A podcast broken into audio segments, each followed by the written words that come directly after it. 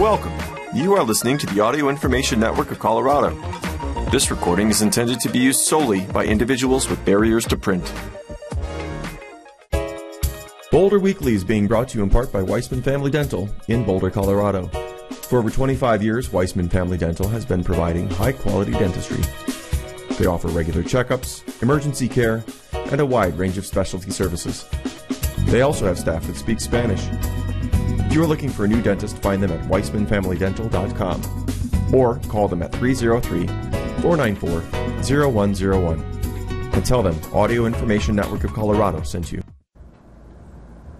Thank you for joining us for the Thursday, June 16th, 2022 edition of the Boulder Weekly. Today we'll be reading the following articles A Second Chance for Deerfield by Lavinia Kalwani. So Much Loneliness So Close to Home by Bart Schaneman. On the Range of the Gig Economy by Michael J. Casey. A Taste of Time by John Lehndorff. The Bitter Truth by Matt Maenpaa. Thailand's Green Gold Rush by Will Brenza. Taste of the Week, A Manly Breakfast Pie by John Lehndorff. Good for a Laugh by Matt Maenpaa. A Second Chance for Deerfield. Colorado's historical black homestead is on the verge of dissolution, but could be saved at the final hour by the National Park System. By Lavina Kalwani. Over two decades in the early 20th century, Deerfield, Colorado went from being one of the most successful black homestead sites in American history to a shattered dream and deserted settlement. Now, the ghost town might be getting a second chance at life. The 1910 homestead site, located 80 miles northeast of Boulder in Weld County, went through many highs and lows in its short history. After years of soaring praise in black newspapers across America, weather changes in the area led to crop failure and the homestead's eventual abandonment. After decades of research and calls for preservation starting in the 1980s, new and significant progress is happening to restore the one of a kind Colorado site and raise awareness about its history.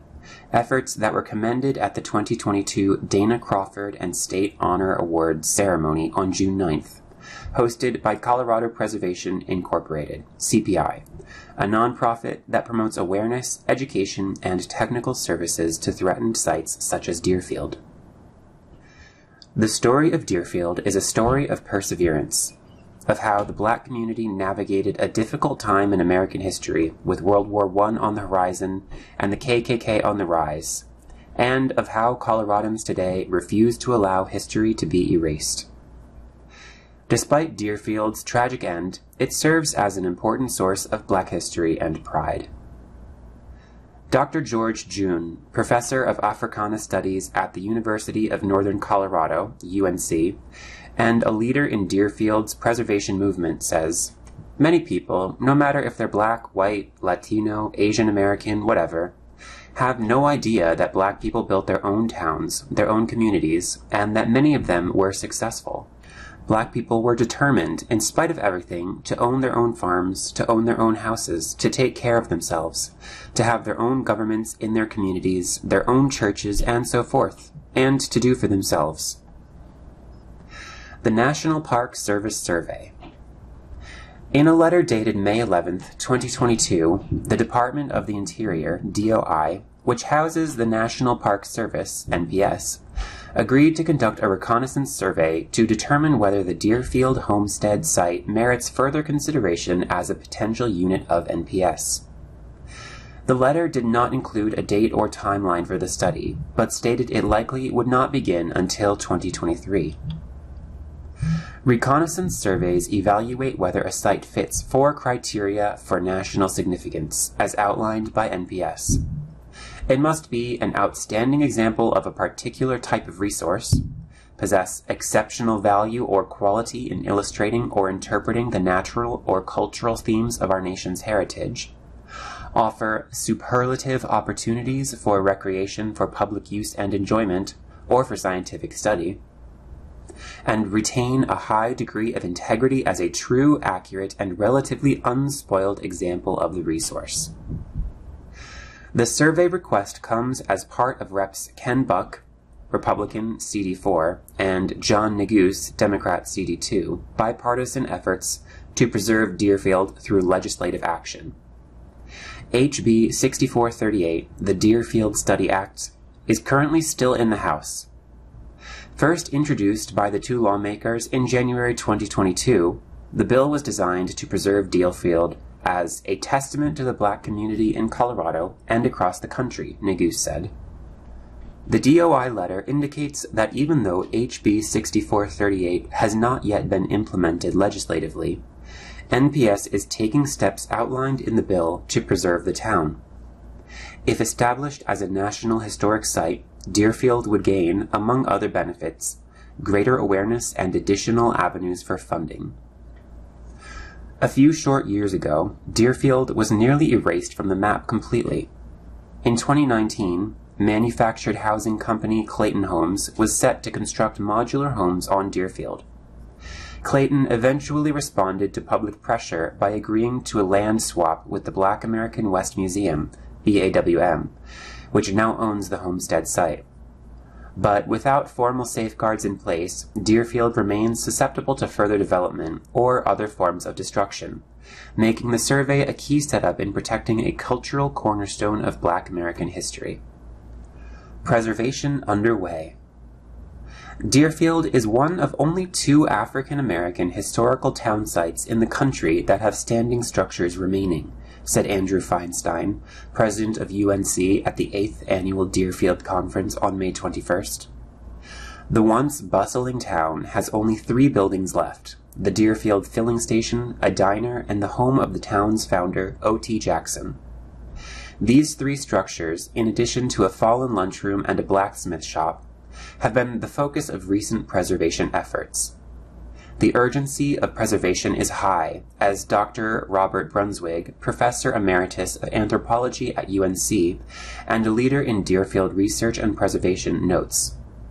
These are deteriorating buildings that are over a century old.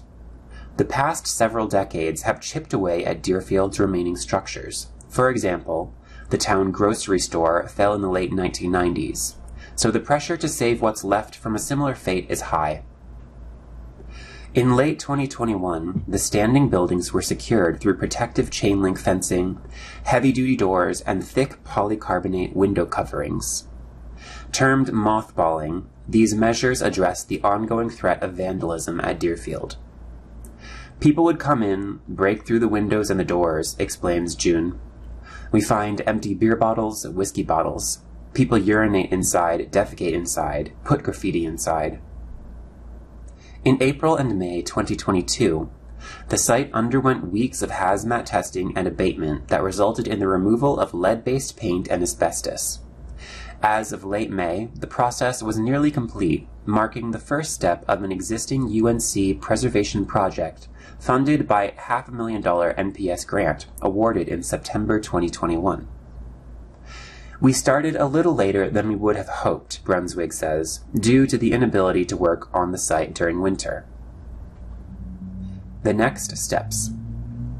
Now and in the coming months, the NPS grant will support preservation efforts focused on building stabilization and exterior restoration to return the structures to their historic appearance. To start, this will include an architectural study of the walls and buildings to plan and design areas of work. It will be followed by the actual restoration of roofs, siding, and foundation. The goal, Brunswig says, is for the exterior of the filling station and O.T. Jackson House to look more or less like what they looked like in, say, 1920. Kim Grant, the Endangered Places Program Director for CPI, anticipates this process will take about two years. He also says a separate grant through the Colorado State Historical Fund was allocated in June 2022, which will provide more than $49,000 in funding for the architectural design and restoration of the building's interiors. In 2010, BAWM began hosting Deerfield Days, which spurred the interest and recognition Deerfield receives today. For its key role in preservation efforts, BAWM received CPI's Dana Crawford State Honor Award on June 9th, which honors preservation efforts for Colorado's historically significant sites and working landscapes. CPI highlighted Deerfield as one of those important sites that helps to tell the story of Western migration of black Americans, says Grant. It's a remarkable story. Deerfield's story. Deerfield was known in the mid 1910s through the early 1920s for its agricultural success. Strawberries, turnips, wheat, and many other crops were not only common, but often yielded unusually large harvests. The town celebrated its prosperity through harvest festivals where even the governors would come out. That's how much of a well known place Deerfield was, Junne says. It was also one of the few places where African Americans had their own homes, their own farms, Junne says, where a self sufficient community was created, a reality not many in a deeply segregated America could achieve. Five archaeological field seasons have been conducted at Deerfield over the last 10 years, spearheaded by Brunswig. A sixth began this Junne. Items recovered so far include glass beads, shotgun shells, a rubber shoe sole, and a 1920s car speedometer. What we're finding out there is not a lot of things that are really earth shaking, but add little pieces to the puzzle, Junne says. The objects paint a picture of a middle class community with some of the highest quality materials coming from the home of founder O.T. Jackson. A racially progressive town. Deerfield was exceptional not only for its farming, but for its level of racial integration. The town's school taught both white and black children, decades ahead of Brown versus Board of Education. Black farmers, one of whom owned the first wheat thrashers in the area, would lend their equipment to white neighbors and vice versa. By 1915, you got the rise of the Ku Klux Klan, Junne explains, and Denver had one of the biggest klaverns of Klan members in the United States. But out there on the farmland, the black and white farmers got along together, Additionally, black women and men in the area sought work at white houses and farms. The need to rely on each other in the harsh conditions of Colorado homesteading helped cultivate an environment of racial tolerance. But even when it came to recreation, Deerfield was unique. One early black settler, Squire Brockman, would host dances with his brother in law. Both black and white townsfolk came to enjoy the pair's fiddle and banjo. They danced on the same floor, which was extremely rare for the time. Deerfield's baseball team played against all of the white teams in the area. It was really kind of a model community in that sense, Junne remarks. The role of women. Though Deerfield was a trailblazer in racial integration, women bore the brunt of the day to day work that created success for the entire community. Homesteading was a difficult and expensive proposition, and men often went off to work building railroads, working in the towns, and working in the cities, such as nearby Denver, to supplement their income, Brunswig says. That left the wives to stay behind, raise the kids, and basically keep the farms going. So there was a lot of responsibility and a lot of stress for women. They were tough people.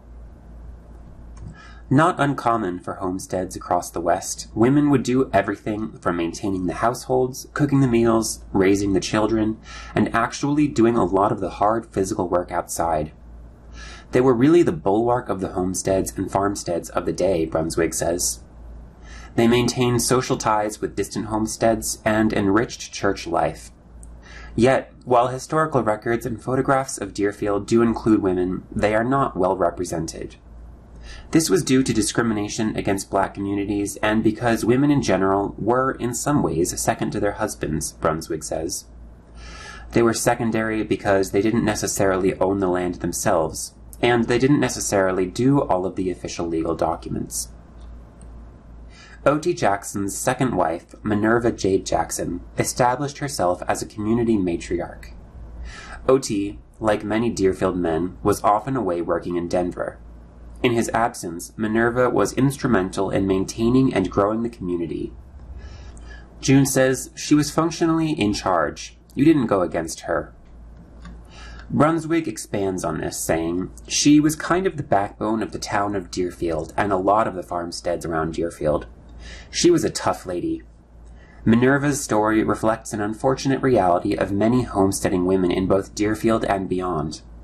As Brunswig says, women were responsible for an awful lot of the success, but at the same time, I don't think generally they were given enough of the credit.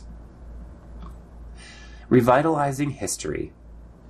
When the Dust Bowl swept through the region in the 1930s, Deerfield was one of its many victims. The changing weather patterns made farming impossible for Deerfield residents. The town was abandoned, with some people relocating to Greeley and Denver. It was a huge mass exodus because the topsoil blew away, Junne says. The failure had nothing to do with black people, it was the weather. Nearly 100 years later, the town is regaining its mark in black American history. To Brunswig, preserving Deerfield is about honoring the legacy of people that have gone before us, that have made our nation what it is today. It is about addressing the histories that have taken place over the past century, two centuries, and understanding it. And it is about celebrating black people's importance in defining the future, not just the past. Send questions and comments to editorial at boulderweekly.com. So much loneliness so close to home. Jon Bassoff finds inspiration for dark novel out on the Great Plains by Bart Schaneman. When people think of Colorado, they typically imagine mountains. Red rocks, aspen forests, alpine lakes. But there's another Colorado, the one of small towns and open country far east of the Rockies. That's where author Jon Bassoff turned his attention for his new novel, Beneath Cruel Waters, a dark drama about family secrets, guilt, and tragedy. Bassoff, who lives in Longmont, opens the novel this way. Except for the lines of cottonwoods and willows nestled against the banks of the South Platte River, the landscape surrounding the town of Thompsonville, Colorado, was mainly desolation and starkness. For grist in the landscape mill, Bassoff likes to get in his car and head east. In Colorado, it seems like you can just drive forever, he says. You're not seeing anything, but you're sort of seeing everything as well.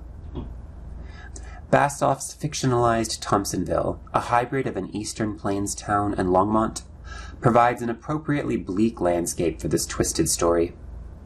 For me, with this kind of noir stuff that I write, I really love the idea of the open spaces, Bassoff says. And there's so much of that here, so much loneliness, and you can see how it can relate to the loneliness of families. Just that openness, the loneliness of the eastern plains, and the stark beauty of it as well.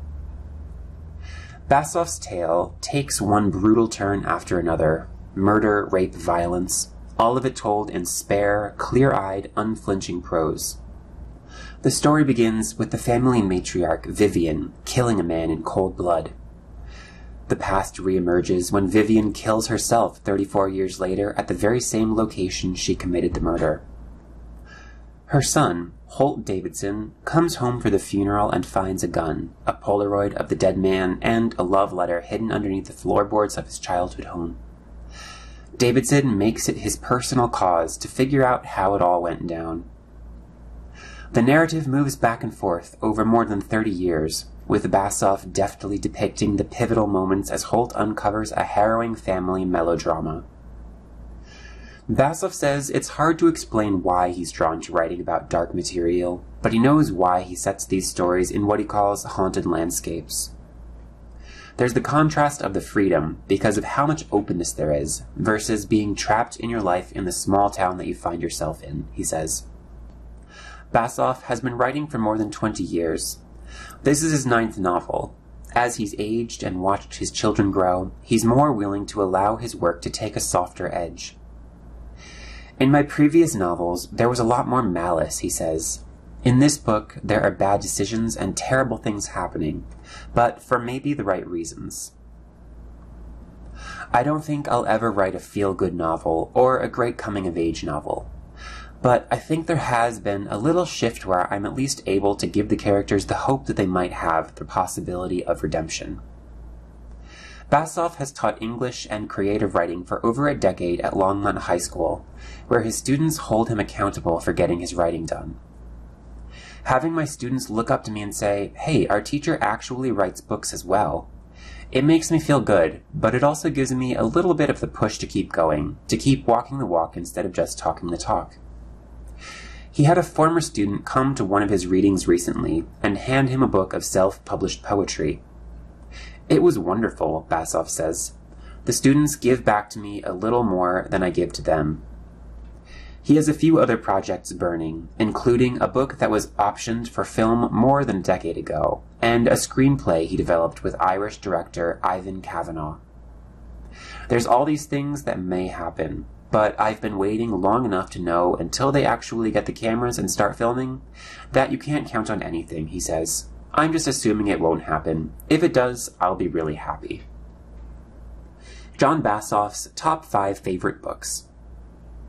1. The Killer Inside Me by Jim Thompson.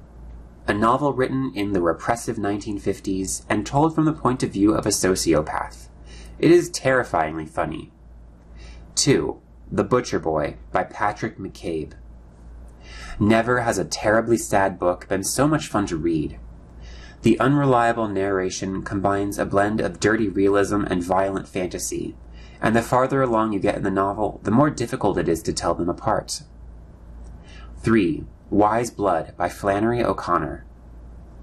O'Connor's writing is filled with religious extremism, grotesqueness, and mental illness. All the things that make America great. If I could have written a single book, this would have been it.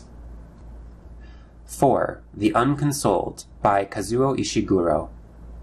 I've always been fascinated by surrealism and expressionism and the unconsoled takes a multitude of dreamlike images and expresses them in a fascinating and disorienting story. 5. The Man Who Mistook His Wife for a Hat by Oliver Sacks. Sacks was a brilliant neurologist. These case studies are heartbreaking and fascinating and show us the power of the brain and the danger of assuming an absolute truth. On the Range in the Gig Economy a Portrait of Two Freelance Range Riders in Bitterbrush by Michael J. Casey. Hollyn Patterson was born ready, and, as she jokes, premature, but that's neither here nor there. Not yet, at least. Today, she's rustling some beef across the Idaho hinterlands. And with Colie Moline at her side and a dozen dogs at their command, those cows are going where they need to get, Directed by Emelie Mahdavian, Bitterbrush follows Patterson and Moline through three seasons of lonesome work herding cattle through endless sagebrush. Patterson and Moline are freelance range riders moving livestock from one grazing spot to the next for whoever has work. Neither has land of their own, but this is what they are good at, and this is what they love doing. One of the pleasures of Bitterbrush is the rapport Patterson and Moline have with each other, something Mahdavian focuses on but does not overly emphasize. Most of Bitterbrush is understated. Everything here is unhurried and confident.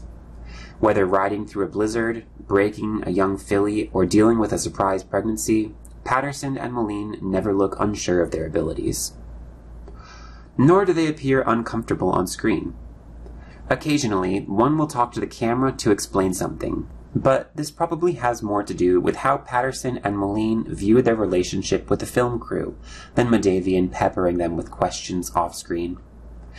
Honestly, it works in the movie's favor that Patterson and Moline acknowledge they're being photographed. It makes Bitterbrush feel more authentic. Take Patterson's long ride through the blizzard. The horse trudges headfirst into the wind, and the dog races ahead to the cows and then back to Patterson. Patterson dips her head low so that her hat bears the brunt of the wind. It's a stunning shot, and the longer it goes on, the more you become aware that in this same blizzard in the middle of nowhere is another person riding on horseback about 50 feet from Patterson, capturing it all with a movie camera. His name is Derek Howard, and his cinematography gives Bitterbrush realism. The music you hear, Bach keyboard pieces, is performed by piano duo Anderson and Roe, their performance gives Bitterbrush its lyricism. This isn't your average day in the life documentary. That's because Patterson and Moline are not your average range riders. Watching Patterson work with a horse named Marilyn is a lesson in patience and firmness. Listening to Moline talk about the financial realities of farming and ranching in the 21st century is an exercise in accepting frustrating realities. Even Moline discussing her relationship to God drives at something more than just belief. It's a lesson in practical spirituality. None of this Mahdavian hammers home or underlines with bold markers. It's so quiet at times, you may even wonder what it all adds up to. Quite a bit once you start mulling it over. For Mahdavian, Bitterbrush was a chance to make a movie about the community she lived in and the people she encountered. She succeeded. And not just by giving a portrait of two fascinating subjects, but by depicting a reality next door to ours that couldn't feel more distant.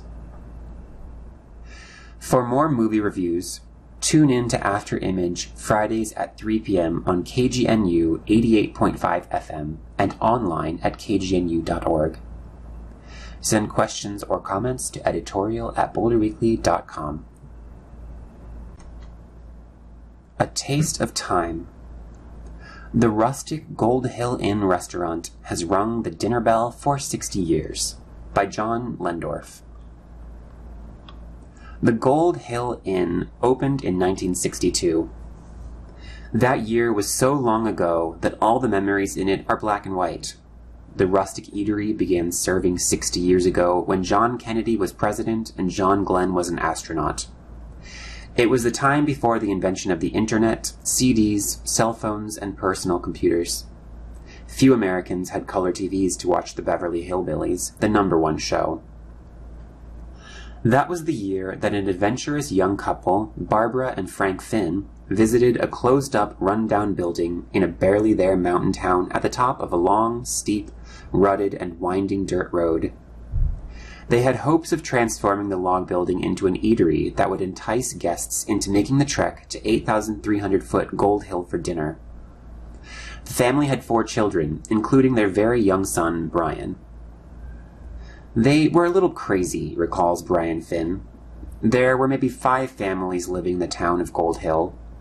Dad was a postman, so they didn't have any money but they borrowed $12,000 to buy the place. Today, Brian runs the Gold Hill Inn with his brother, Chris, who is in charge of the kitchen. From the beginning, Gold Hill dining was different. They decided they were going to do the table d'hote, table of the house, the full six course meal in the middle of nowhere. Mom would take popular recipes, like from Julia Child, and mold them into her own style, Brian says. The full dinner in the dining room still includes appetizers, house baked whole grain bread, butter and jam, hot and cold soups, and a choice of salads. Chris Finn usually lists four to six entrees on the chalkboard menu at the entrance to the dining room. The most popular dishes in 2022 have been popular for decades broiled stuffed cold smoked rainbow trout and bacon wrapped beef tournedos with hunter sauce and roast lamb with rosemary sauce. The old fashioned desserts range from sour cream apple pie and frozen chocolate mint cups to red moss mountain, frozen strawberry cream, and sherry soaked bundt cake. The finale is always a tray of cheeses, fruits, and Melba toast. When it first opened, the scientists at the National Bureau of Standards in Boulder discovered the place and loved it, Brian says. When some of them went to Antarctica, they built an igloo for instruments with a sign out front that said Gold Hill Inn. An Associated Press photographer shot a photo of the sign that appeared in the publications nationally. The Gold Hill Inn has survived the decades, in part because it wasn't open year round. My parents would shut down the inn for the winter, pack us in an old school bus, and take us down to Mexico, where we camped on the beach, Brian adds. Brian continues the tradition by going to the family's fishing cottage in Key West, Florida, every winter. Every May, the Gold Hill Inn reopens, having survived fires, floods, and recessions. The pandemic was the biggest challenge in our history, Brian says. One day we were looking at our huge side yard we only used for concerts on three holiday weekends a year we decided to try putting out some tables, serving food and drinks, and having live music. It was a huge success immediately, and it saved us. It was the first time in its 60 year history that the restaurant served an a la carte menu. The inn continues to serve that menu in its bar room and beer garden. It's a blast. Now it's my favorite thing we do, Brian says. When we come out into the yard with our usual big heavy plate loaded with three vegetables, a starch, and an entree, people are like, Whoa, that's a real dinner. It wasn't just a cheeseburger, he says. The mountain cabin experience diners encountered in the 1960s remains much the same now. On a recent Saturday night at the Gold Hill Inn, the place was packed. The worn, slightly warped wooden floor is the same as it ever was, along with the huge fireplaces, historic artifacts on the walls, and pull chain tanks on the toilets in the restrooms. People still belly up to the big old bar to order the Kirby Bump, a historical cocktail made with rum, bitters, fresh orange juice, and house made fresh ginger beer. The Gold Hill Inn has long been a beloved concert venue that has hosted the likes of John Hartford, the Dillards, and Guy Clark. On this particular June evening, folks find seats in the yard for a dinner concert featuring old favorites, Drew Emmitt and Andy Thorn of Leftover Salmon.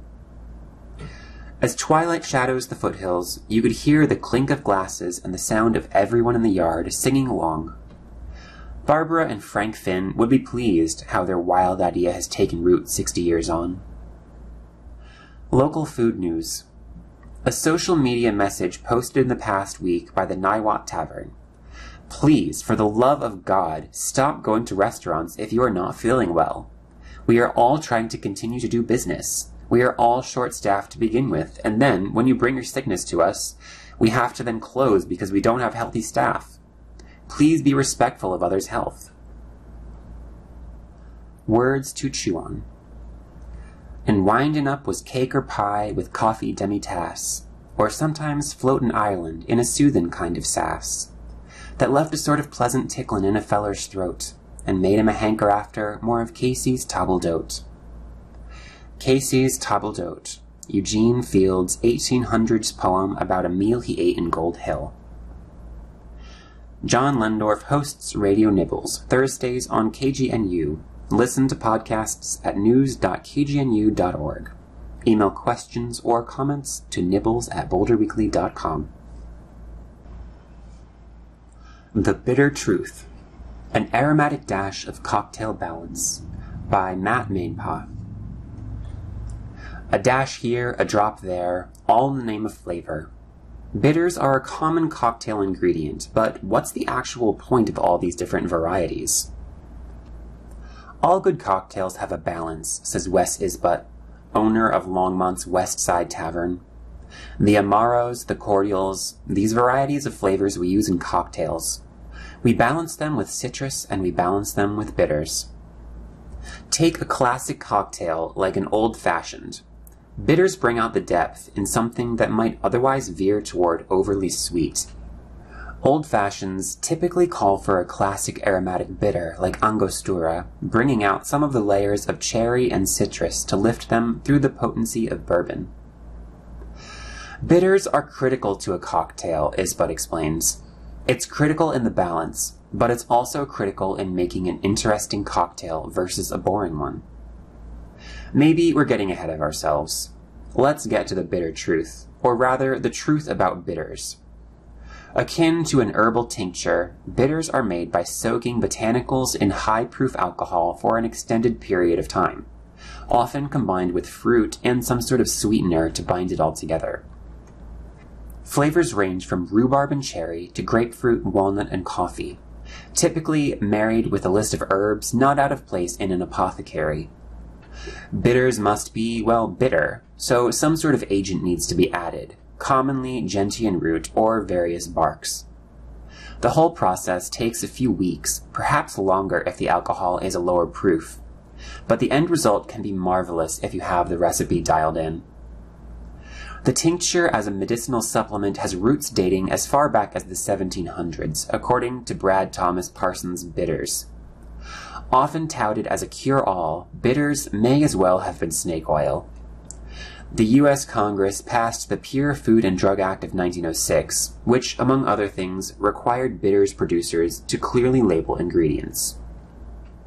This immediately affected the snake oil style patent medicine bitters, which were effectively shunned from the marketplace, and thus opened up the playing field for more reputable brands such as Abbott's, Boker's, and Angostura, which had been adopted behind the bar, Parsons writes in his book. There is some merit to bitter's mild restorative properties. This writer swears by club soda and a few heavy dashes of bitters to settle indigestion, but I wouldn't necessarily go further than that. Few bartenders worth their jiggers and bar spoons could run a cocktail program without at least several varieties of bitters. Circling back to the old fashioned, a shift in bitters can alter the whole profile of a cocktail. Isbut opts to add equal parts walnut and chocolate bitters rather than a traditional aromatic like Angostura.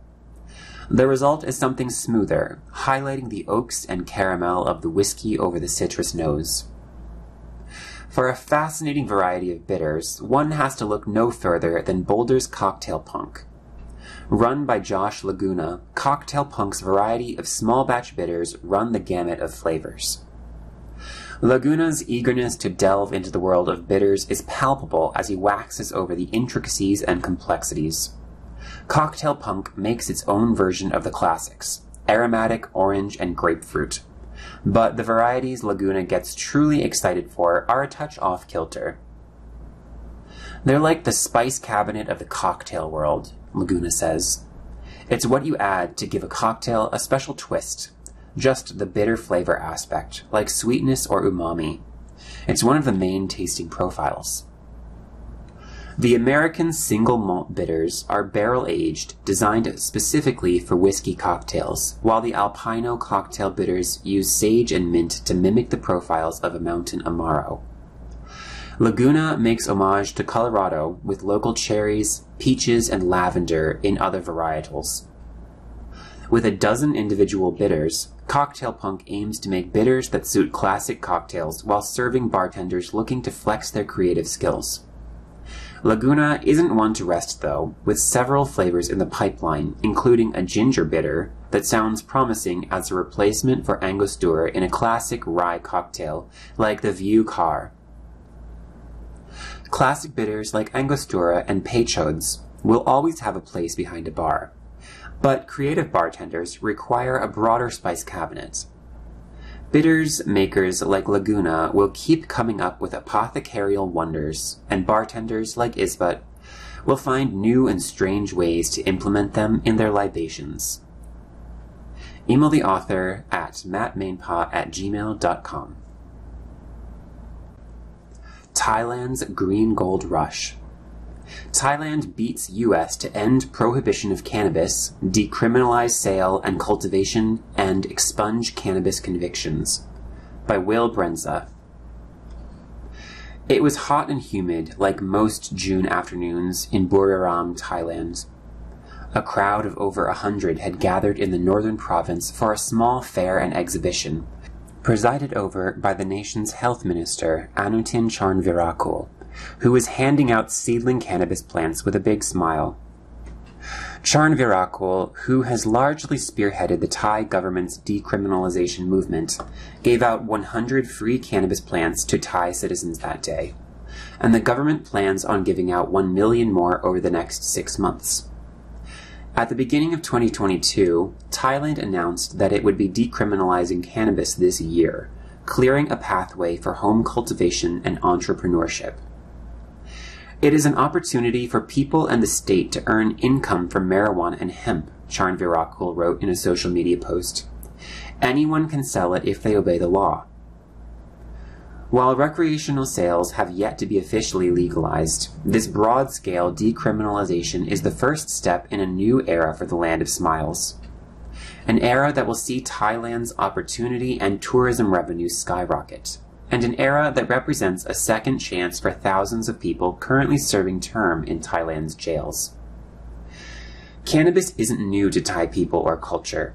It's been part of their traditional medicine and cooking for centuries, and was only made illegal in 1935.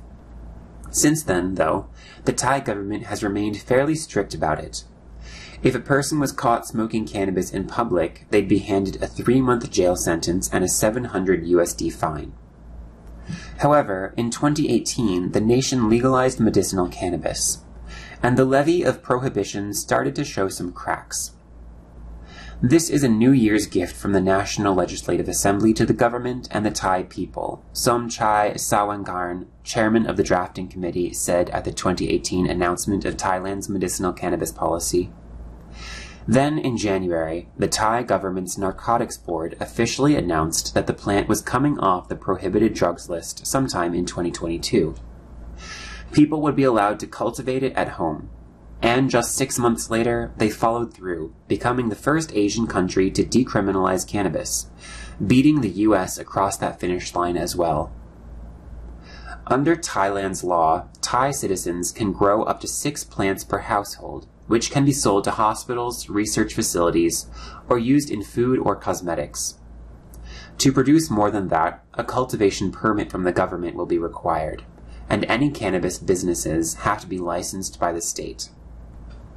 Charnvirakul told the Bangkok Post that over 700,000 applications for cannabis permits and licenses have already been submitted. That exceeds the target, he said, and it indicates how eager the Thai people are to start tapping into this new revenue stream. To date, 10 years into recreational legalization, cannabis has made almost $13 billion in Colorado alone, just last year, the state raked in $423 million in tax and fee revenue. And every year, recreational legalization attracts millions of visitors from other states. Thailand could soon see similar explosions of wealth and tourism traffic as it capitalizes on what many have called a green gold rush. Jonathan Caulkins is an American drug policy researcher who has produced several cannabis reports for the RAND Corporation, looking at how legalization affects state economies and social welfare. He likens the revenue legal states make off of cannabis tourism to that of casinos in the 80s. Nevada had casinos then, and it was only Nevada, he says. And in those years, you had tourists from other states coming in and spending their money there. He also points out that when a legal state borders a densely populated prohibition state, it generates significantly more revenue as people cross state lines to make their purchases. That applies to countries too. Thailand could draw tourists from prohibition nations as a place to get away from their own country's rules to indulge, Caulkins says. Australians, New Zealanders, South Africans, and Chinese all travel to Thailand in droves throughout the year and all come from countries with standing cannabis prohibitions. While the revenue possibilities will soon make a huge difference in Thailand, the expungement aspect of this policy will immediately benefit people suffering in the country. With this announcement, some 4,000 prisoners currently serving jail time for cannabis offenses will not only be released, but their records will be wiped clean. It's a progressive step for a country that only recently started breaking down cannabis prohibition, and one that the US could surely learn from. According to the ACLU, 40,000 Americans are currently behind bars for cannabis crimes, even though it's been fully legalized in 19 states.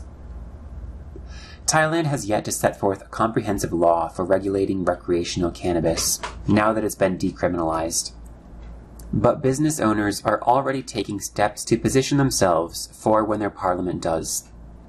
One business owner who has already started selling cannabis flowers at her shop alongside her terpene infused gummies told ABC News she knows tighter regulations are coming.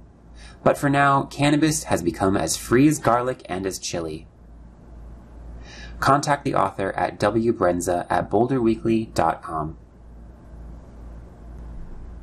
Taste of the Week A Manly Breakfast Pie by John Lehndorff. For a short and stupid time in 1982 and afterwards, some American men stopped eating egg pie.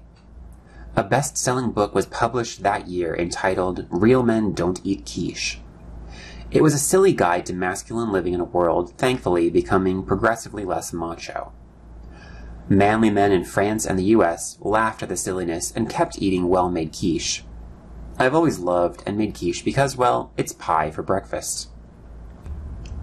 Julian Jeannot knows real quiche.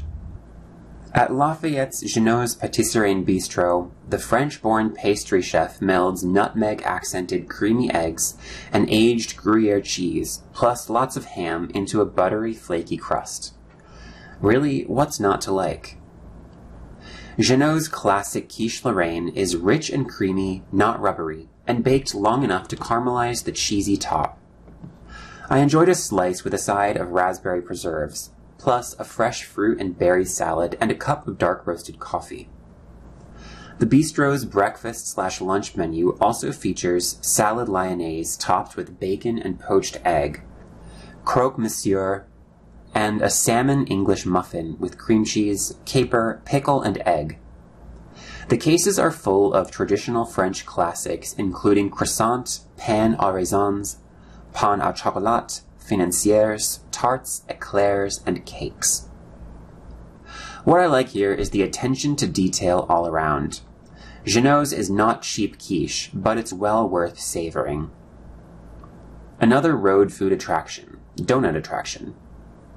For decades, visitors knew they were nearing the Rocky Mountain National Park entrance when they rounded a corner in Estes Park and saw the Donut House sign.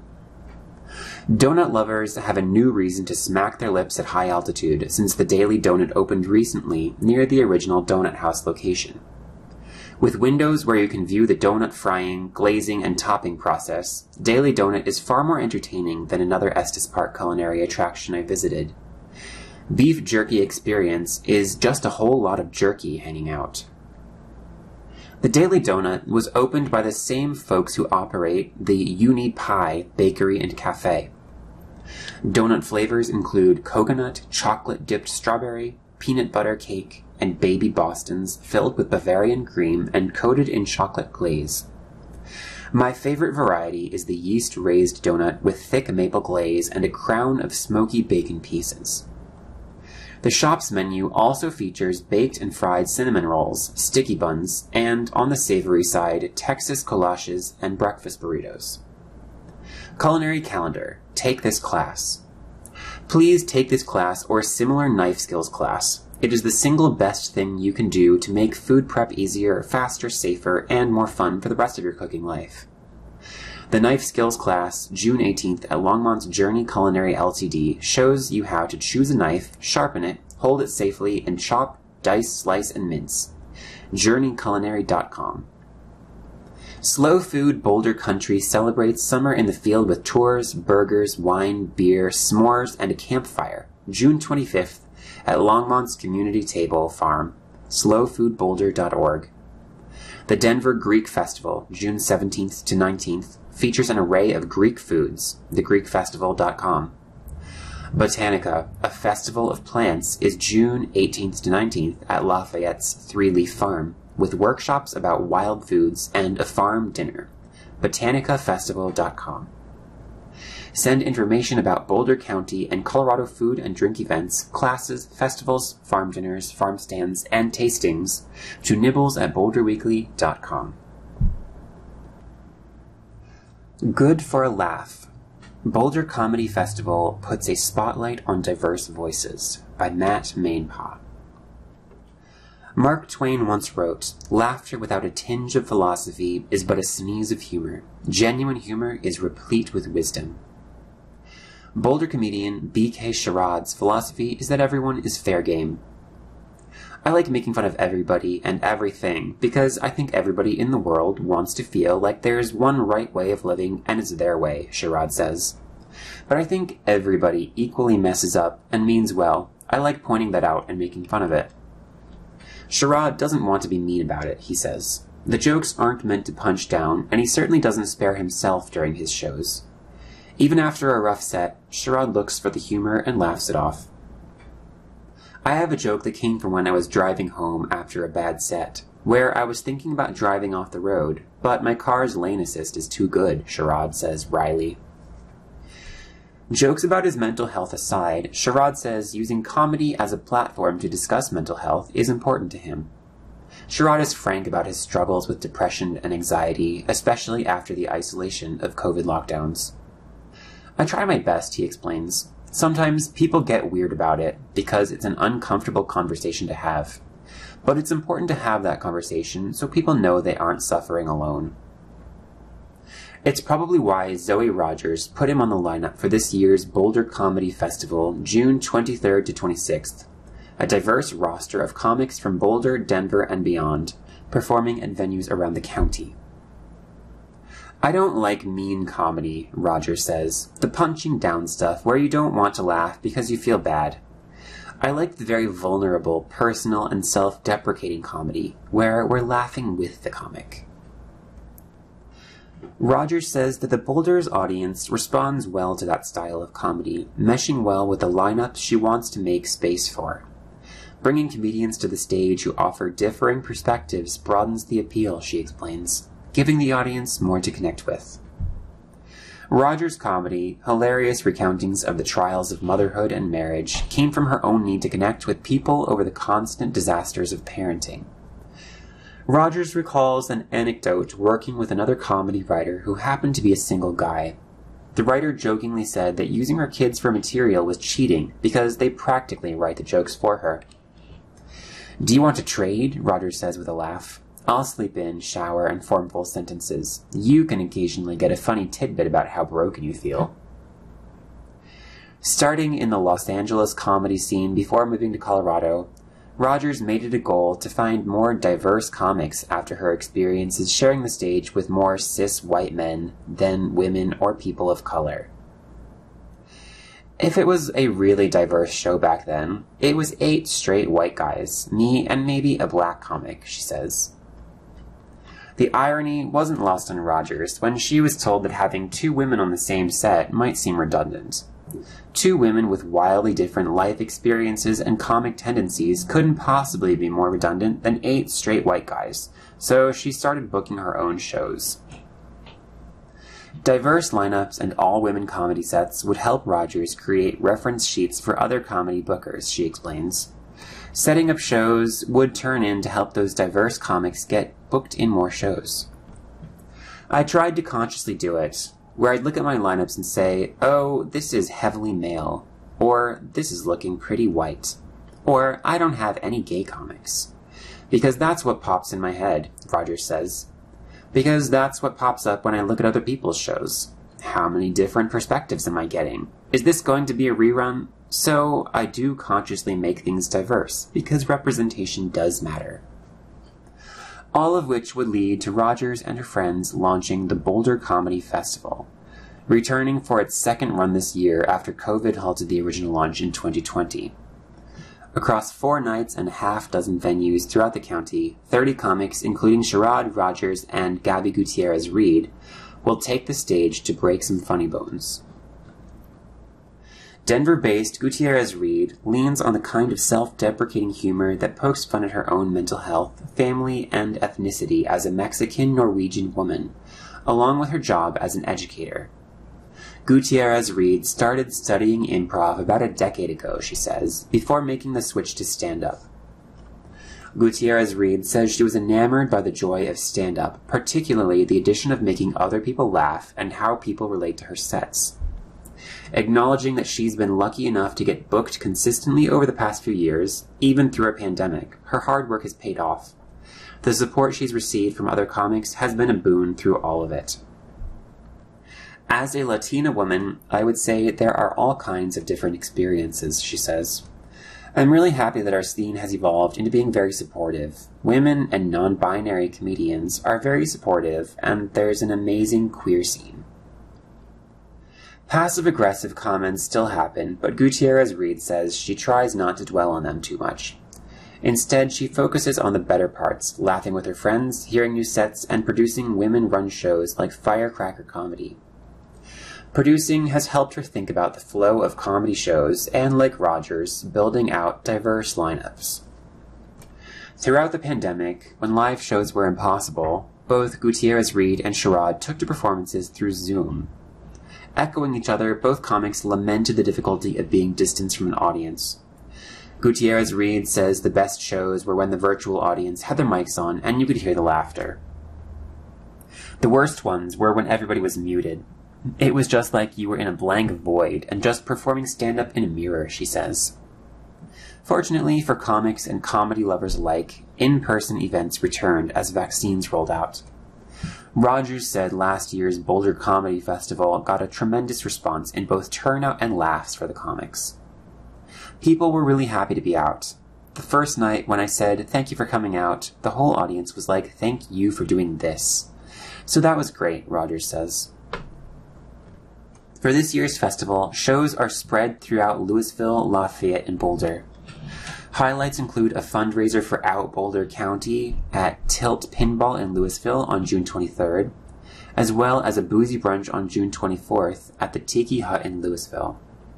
Folks interested in the working side of comedy can also register for a stand up comedy class Sunday morning before the brunch, hosted by Rogers and comedian Heather Pasternak. Whether or not the audience finds wisdom in the humor of the comics, one can all but guarantee a sneeze of a laugh at this year's festival. Email questions or comments to editorial at boulderweekly.com. Thank you again for joining us for this week's edition of the Boulder Weekly, and my name is Orion Rooney.